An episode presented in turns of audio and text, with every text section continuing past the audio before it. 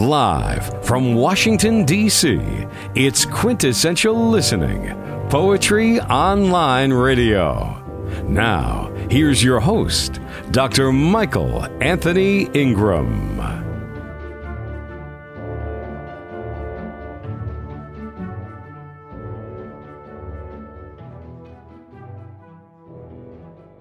Hello, everyone. Welcome to the program.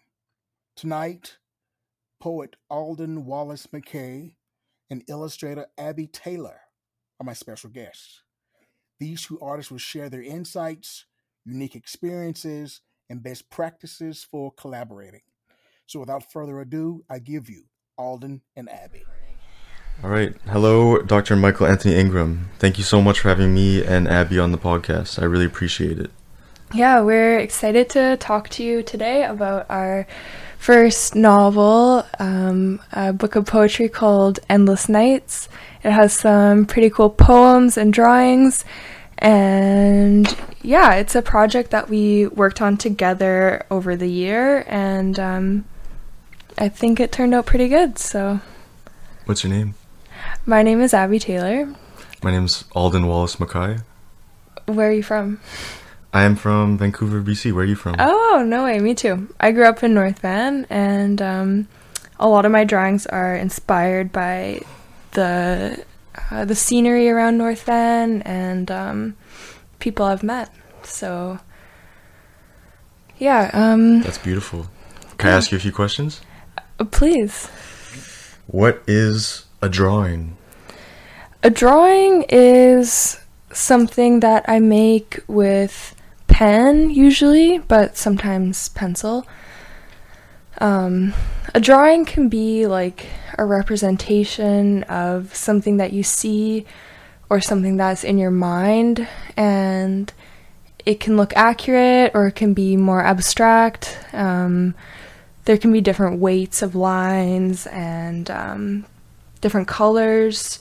But, I mean, for me personally, I, I like to use a lot of ink. I, I usually don't use color. Um, and, yeah, I usually like to draw, like, things for my everyday. Um, what is a poem? A poem? I think a lot of people call, you know, a lot of things a poem, but a literary poem, I don't think it has a definition. I think it's... I mean, if you're talking about a conventional literary poem with words, I think it's just any string of words, any amount of words uh, sung or written, uh, communicated. I don't know. I think it's that's the beautiful thing about it, that there isn't a definition. Mm-hmm. Okay. Why are drawings important? I think drawings are important um, as a medium to express yourself and um, convey an idea. I think they're important because they're different than a photograph. They can capture a feeling in a different way and um, yeah, just convey cool messages, make fe- people feel uh, certain ways, and I think that's important. Uh, why is poetry important, Alden? uh, I think uh, I think poetry is important because, well, speaking from my experience, I've I feel like it's uh, something that's beautiful about poems or poetry is that you can read works from authors anywhere in the world, of any age, of any identity, and it can help. I think it's comforting to know that if you read the way someone expresses themselves, that you're not the only person that feels that way. Mm-hmm. And if you read old literature, you know, a couple hundred, couple thousand years old, I think it's a, even more comforting when you find out that people have been feeling a certain way for that long, that it's just something that's recurring. And I think that stories, narratives, I mean, we're talking about poems, but I think poems, like, old literature is just poetry. New literature is poetry, too, if you call it. You know, certain novels can just be long poems. People look to parables for help out of certain situations that they're in, emotional, mental.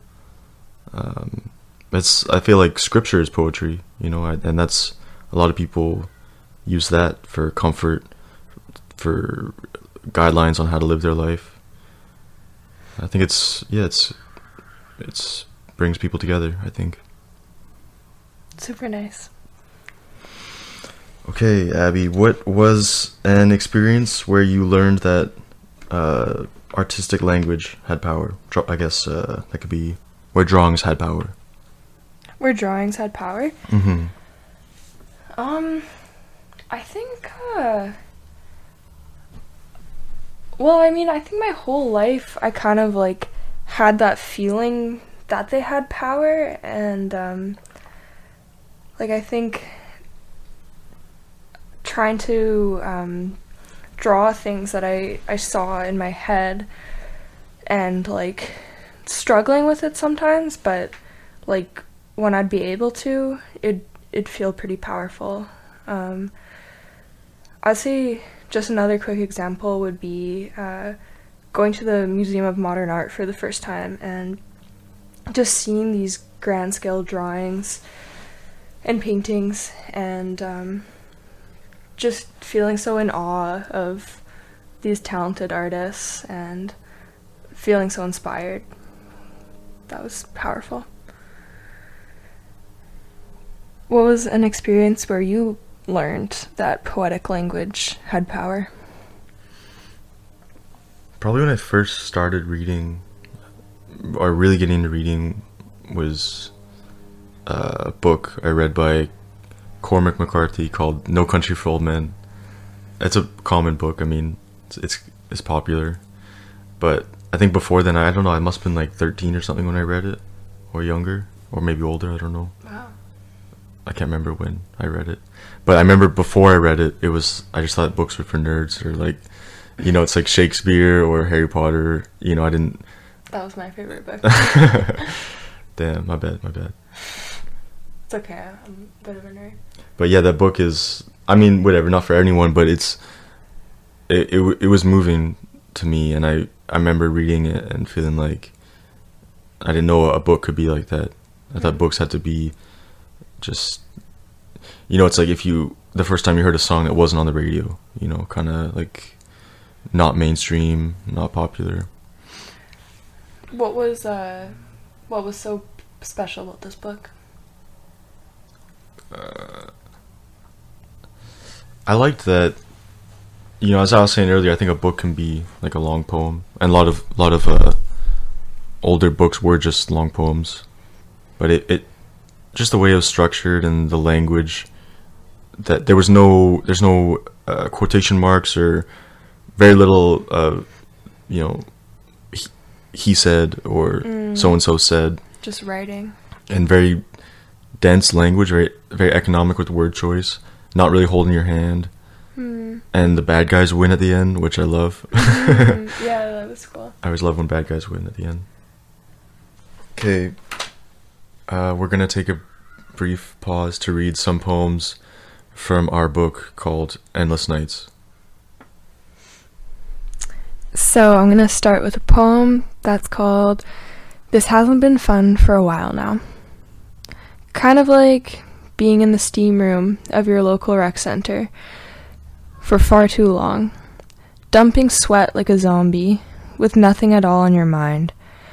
Strangers on the bench next to you, clouded, faceless, masters of moderation. They come and go often. You don't care to know any of them. Even though you know it's what needs to be done, even though you know that this is not something that somebody else can do for you, you still can't stand up and go dunk in that cold pool, no matter how great a feeling you know it will be. Meanwhile, time bleeds on, and no one is waiting for you to make up your mind.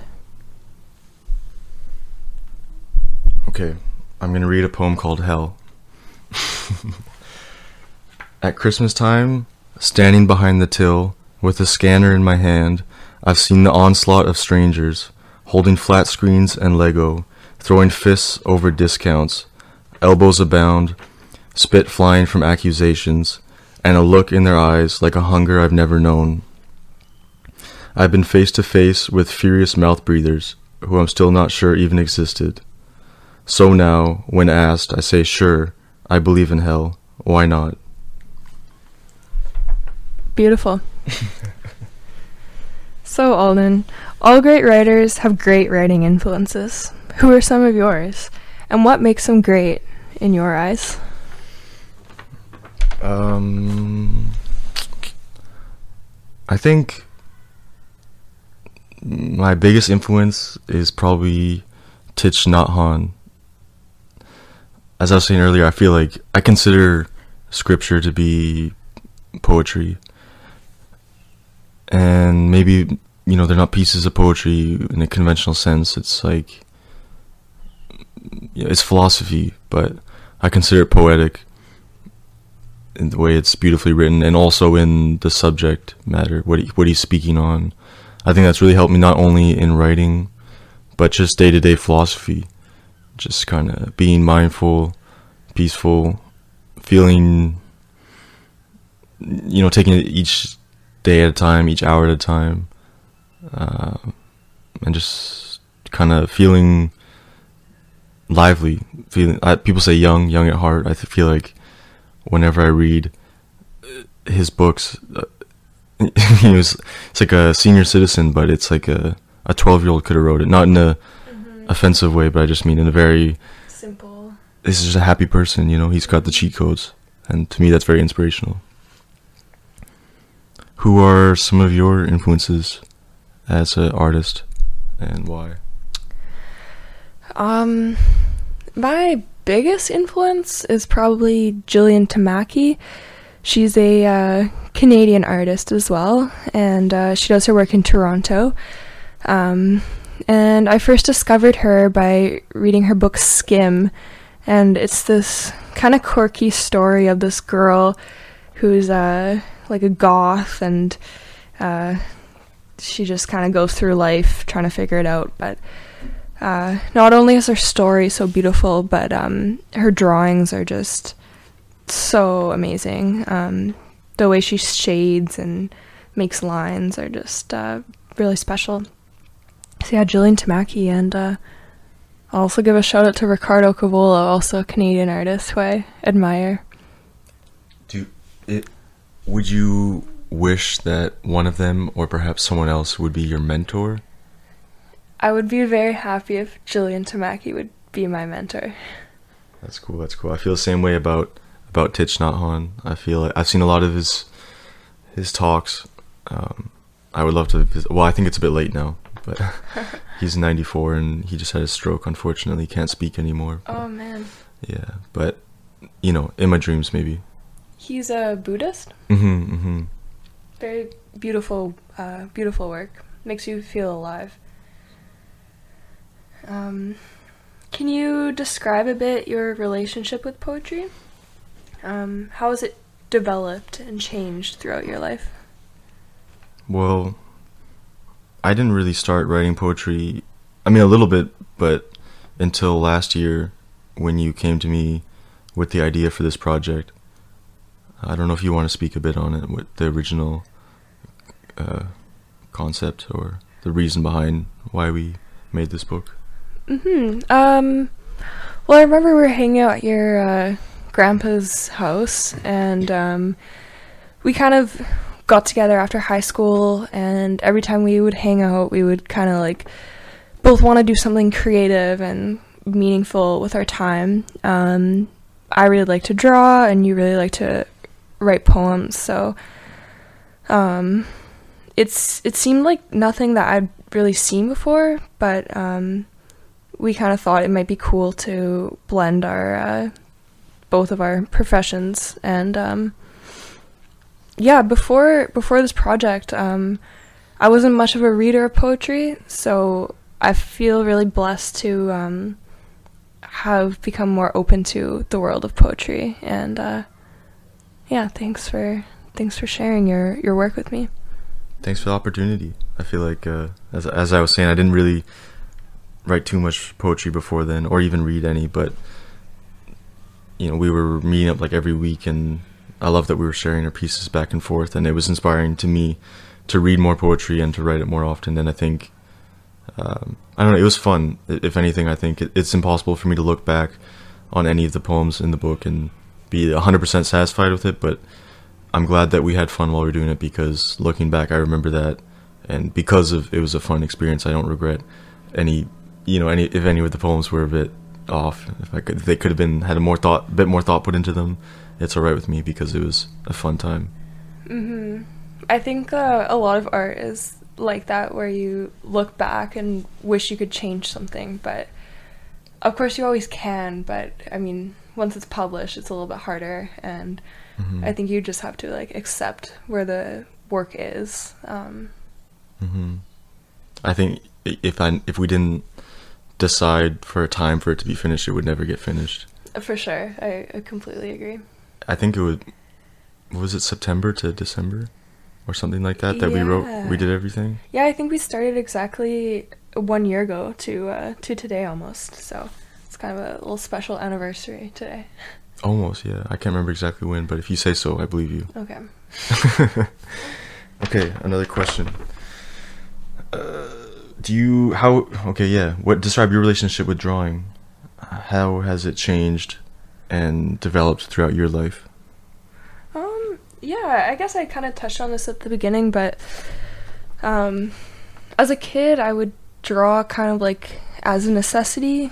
Um, I would just like was kind of like a nervous kid, and um, I felt like drawing would always calm me down. And uh, to this day, I still feel like drawing kind of has the ability to make me feel really present, and uh, um, yeah, but more than that, it's kind of grown to record my life, and uh, I keep these sketchbooks, and I like make notes in them, and lists, and, and drawings, and it kind of like it helps me uh, keep track of my day-to-day, and life can get so crazy, but if I can draw like a couple times a week, um, then I feel successful.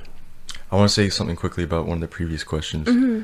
I don't want to, I said that Thich Nhat Hanh may never be the mentor because he's, because of his age, but I feel like he'll always be a mentor because of all the work he's done. And I can always pick up his books anywhere in the world, or, or watch his talks online. So I, sure. I consider him a mentor. He's a special guy. Yeah. Anyways. Okay, Abigail, I have a question for you.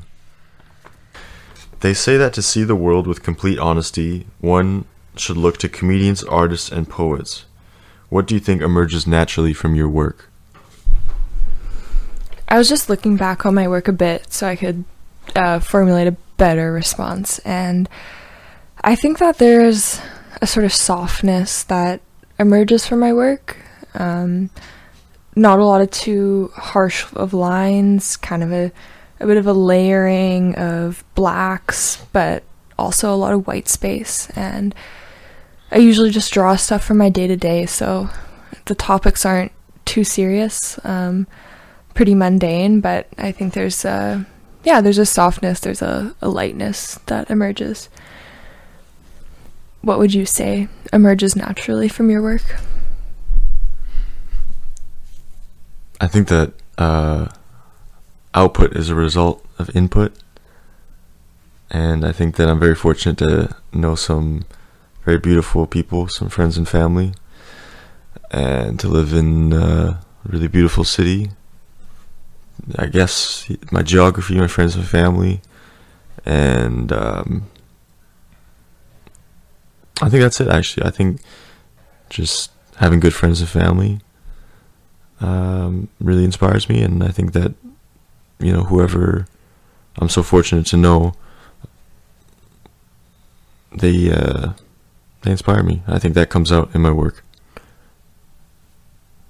I don't know. Is that a good? Is that a good response? Yeah, I think that's honest. That's nice. Okay, I, I have a hard time. I have a hard time perceiving uh, myself, especially in something I've written. So, but I like to think that it's anything that uh my my lifestyle how my lifestyle is shaped based on people I know. Do you want to read a poem? Oh yeah. Should we take a break? and read some more poems, Abby? How do you feel about that? Yeah, I think let's let's give the listeners some some good good poetry. Okay. Okay. I'm going to be reading a newer poem of mine. It's called When I Was twenty-one. When I was twenty-one, I lived on a farm in the east, a sprinkler system, my alarm clock. We and us had been reduced to I, and I combed for truth among the green and brown aisles, the spinning clouds, the snow drifting and landing in my hair. At night, ribbons of pitched fire rose into the black rain.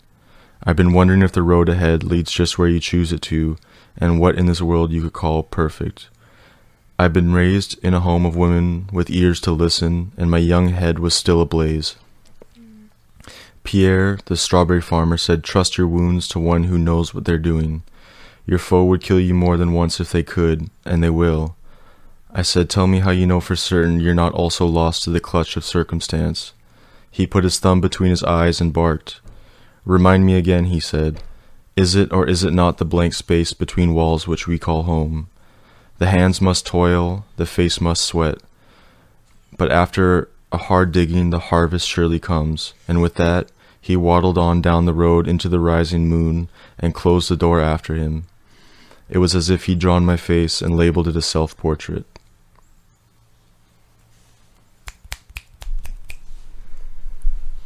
I'm going to read a poem called Time Permanence. This one is from our debut, Endless Nights. Gray ripples on the dark sea, now dissolving into diamonds, as the sun sets and thaws my heart and comforts my bones like a blanket made of, oh my God. Steam rises from this coffee, and my friends are here, but my mind still wanders. Dark days ahead, perhaps, but right now I feel good, I say, and right now that's all that matters. Alright, Abby, I have another question for you. Alright, let's hear it. What are your three favorite words? That's a tough one. Um, off the top of my head, um, I do love the word growth. It symbolizes a lot. Um, I like the word connection. And wow. The word connection, mm-hmm. I think it's um, well, I think it's so important in life um, to feel connected to others, and the the term it, itself is like visual of uh, like a physical connection and a spiritual one. Um, so I think it's kind of cool, sort of abstract. And I do like the word abstract as well. It's uh. I don't know. It's sort of confusing, so I think I'm still trying to, like, grapple with it, but I think it leaves room for it to be open as well. All poets have several words that come up over and over again. Words or sentences that they just can't help but use in their work. What are three of your absolute favorite words?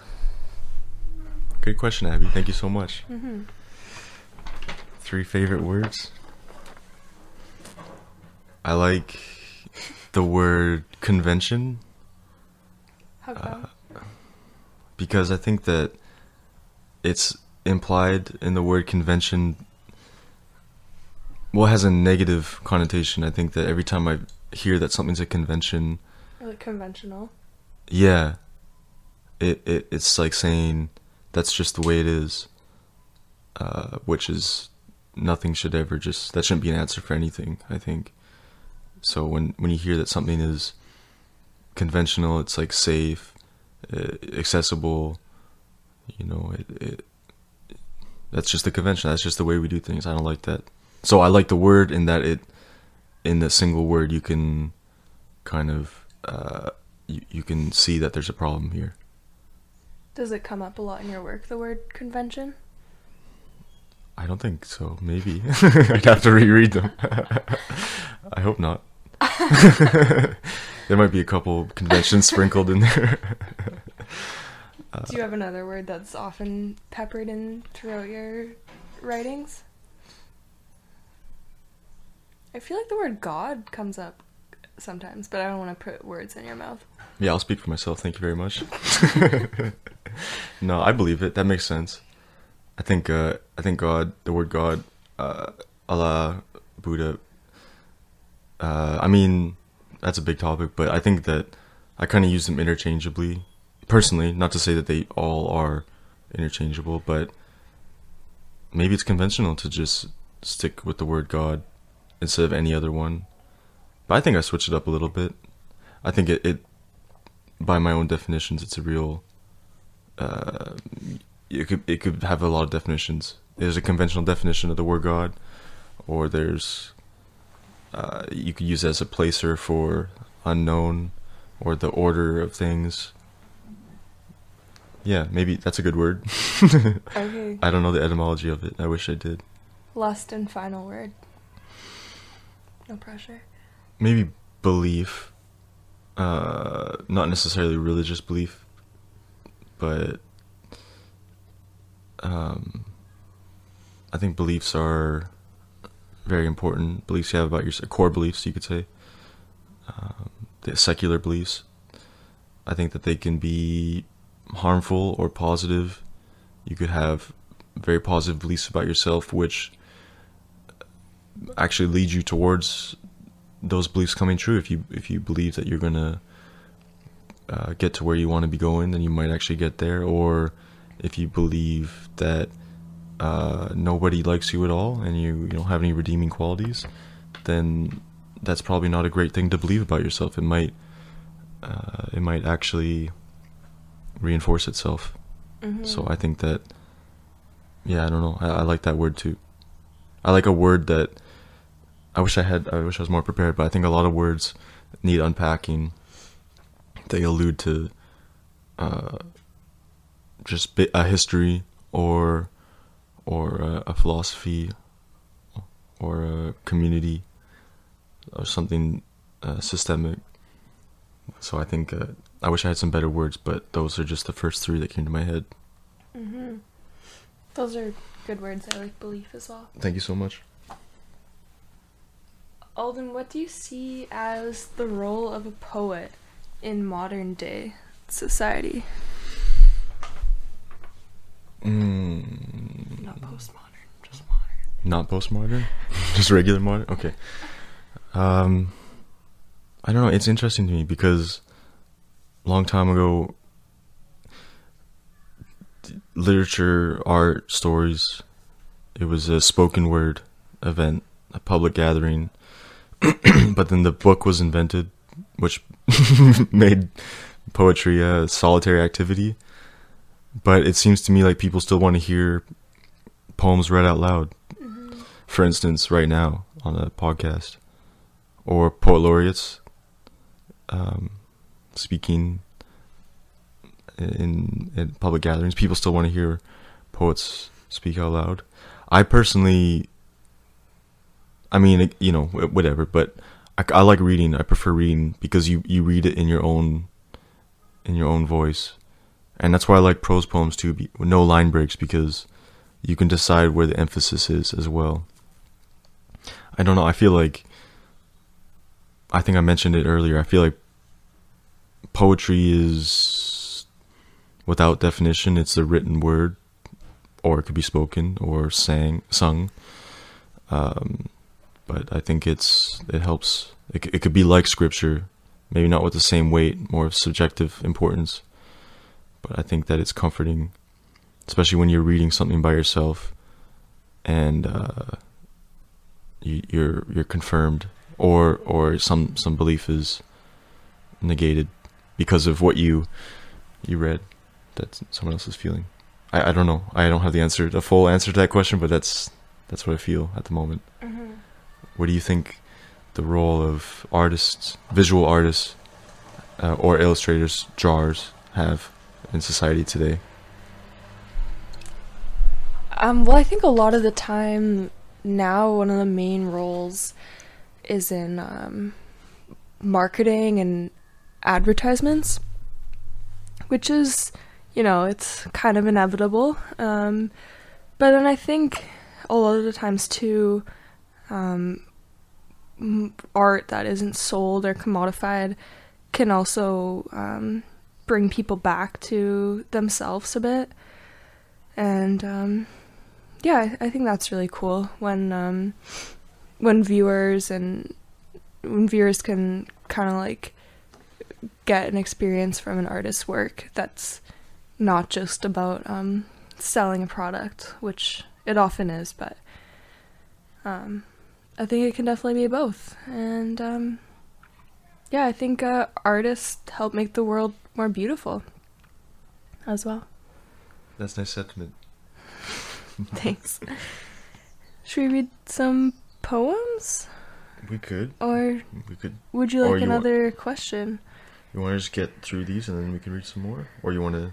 Sure. Yeah, actually, yeah. I do have a question for you. Oh, what a coincidence. uh, what do you hope readers get from encountering your poems? In other words, what are you trying to communicate with your art? It's a good question, Abby. It's pretty loaded. What do I hope people get from it? Mm, get. Mm, uh, I don't know. I, I like to. I hope that the work is playful. I don't. I think. Um, I don't like the feeling of reading something where it's someone poured over every single, you know, comma and word and, and made it like an exercise of discipline, or like some grandiose.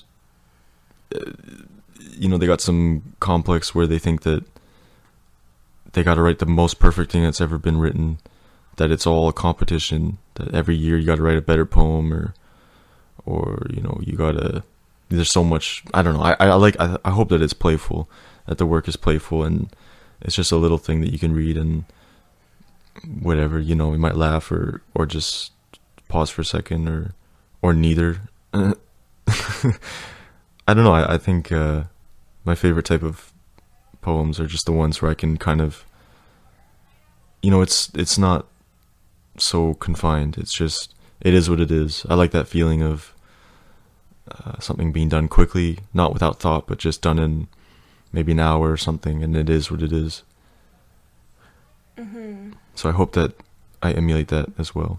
Kind of loose and, uh, yeah. Just fun. I don't know. I mean, it's fun for me anyways. mm, yeah, I think that's important. I hope that's felt, that, that people can see that um, that I'm just having fun. And also that it's in, it's enjoyed on the other side of being read. Mm-hmm.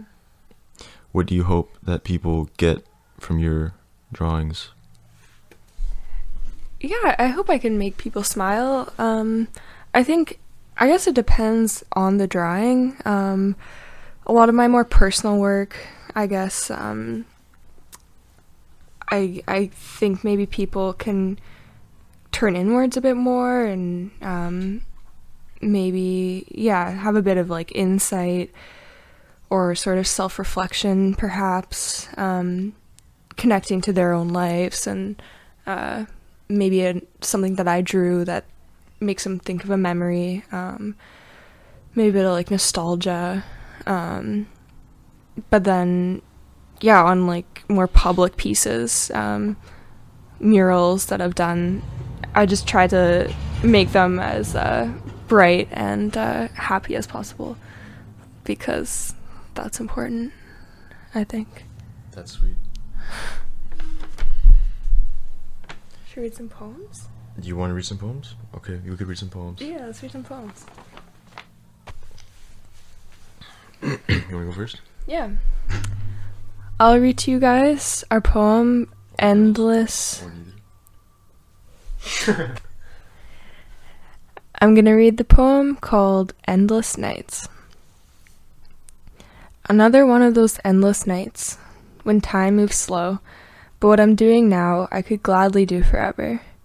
As the rain bleeds down and I drink my European coffee, the blessings suddenly become countless. I look up from my studies and it's as if some shutter's been snapped. Would you like to read a poem? I'd love to read a poem, Abby. Thank you. I'm going to read a poem called Her. From the roof of my apartment, I can see most of the city, the sun falling over the Pacific, and nearby buildings half asleep at this hour, like sun-bleached chessboards, and the cityscape on the horizon without my glasses, like flakes of seasoning salt. Two million souls ending their day, and one of them is her, doing something, thinking about something, making the world better simply by being. I like that poem. So, Abby, do you think you were meant to be a drawer or artist, however you identify? Mm. I don't know if I really believe in the term meant to be, because if everything's meant to be, then it gets a bit redundant.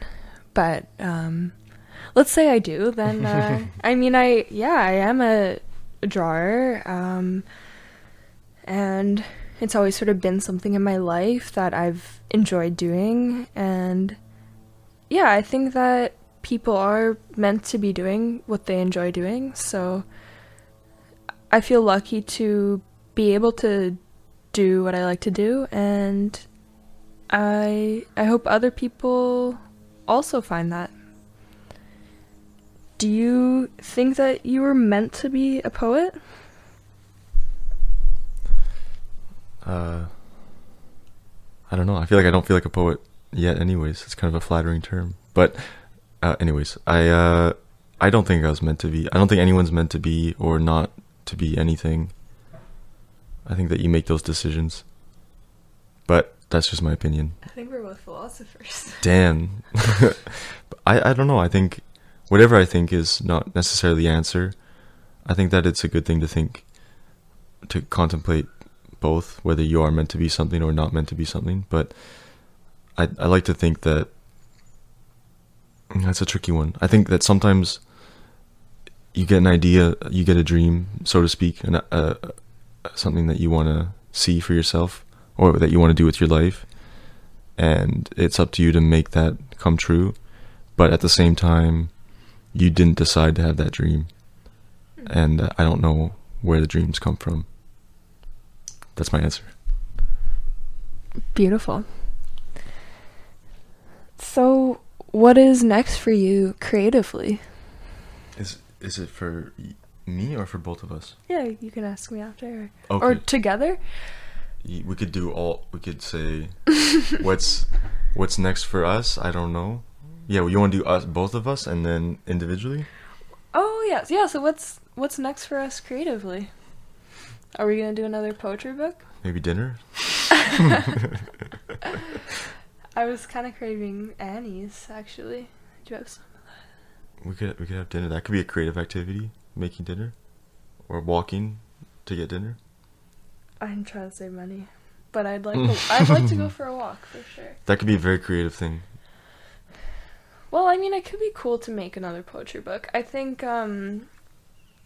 it would be easy to copy the same style that we've done, um, because it, I think it worked really well, but it could also be fun to kind of play around with a different format. Um, I remember this one time earlier in the summer, we were chilling, and I thought that maybe all the poems could be written in pen, and I don't think you like that idea very much. I, but um, I just don't, I don't think anyone would be able to read my handwriting. I could write it. Yeah, maybe. That might be a play. So, who knows? We'll see. I think, uh, do you want to talk a bit more about your personal projects, or? Sure. I think I, uh, what's, what's next for me? Uh, hopefully, hopefully something. I think, uh, I like, I like, uh, I've been getting more into poetry than I have been even at the time of writing this book. I think that was kind of, I didn't expect to be so engaged in it. That was really fun, so I'm still enjoying myself. You're going to be moving to Victoria. Yeah. Maybe write some different island poetry. Yeah, or none at all. Mm-hmm. Who knows? What about you? Do you have any other creative aspirations coming up? Um, yeah, I mean, I've been sort of into... Uh, children's books, and uh I think I'd like to kind of delve into that a little bit more, kind of making some more uh, fun drawings. Um, yeah, I think like drawing in my sketchbook's always gonna be uh, a part. So I I think I need to figure out how to um, make that more accessible to sharing it with more people. And um, yeah, maybe a few more murals. Uh, I have one planned this fall, so that should be kind of fun. And uh, yeah, just trying to make as much art as possible. Beautiful. You want to do it? So, to wrap up our lovely little session here, um, we're going to read you two more poems from our book Endless Nights. I'm going to read to you When My Time Comes, I Have a Favor to Ask. Please, put on your favorite song and drive around with the windows down and make sure the drums are crisp and the bass line enormous, and nod your head to the lyrics with no image of the speaker in mind. Please, stand at your sink in the morning and fill up a glass from the tap and sip, with one hand on your side and your eyes out the window at whatever there is to appreciate, and sigh confidently. Please stroll on the sunny side of the street and be like a walking observatory. Wiggle your toes before crossing the street. Really listen to all the voices around you. Smile at a stranger and breathe. Do those things that I loved one more time just for me. And whenever I end up, wherever I end up, if you're there too, the first one's on me. Okay, I'm going to read a poem called Daily Mass. I used to wonder, but now I know, that gods don't create themselves, and we're all older than those to whom we pray. So now wherever I roam, wherever I feel earth between my toes and the sun on my face, then I'm at church. Music bellows from my organ lungs, my ribs are the vacant pews, my eyes are made of stained glass, and when they're closed it's like drinking red wine. My heart is my preacher, but my mind is the collection plate. Okay, should we uh, say a little goodbye or what? Yeah, so thank you so much for having us on your show. It was pretty fun. And um, yeah, thank you, Doctor Michael Anthony Ingram. I really appreciate the opportunity. Hopefully we answered your questions um, decently. Yeah, I hope it was a uh, not so painful experience listening to this podcast, whoever made it all the way through. Yes, I hope so too. And um, yeah, I look forward to hearing this podcast and others as well. Yeah. Love you, bye.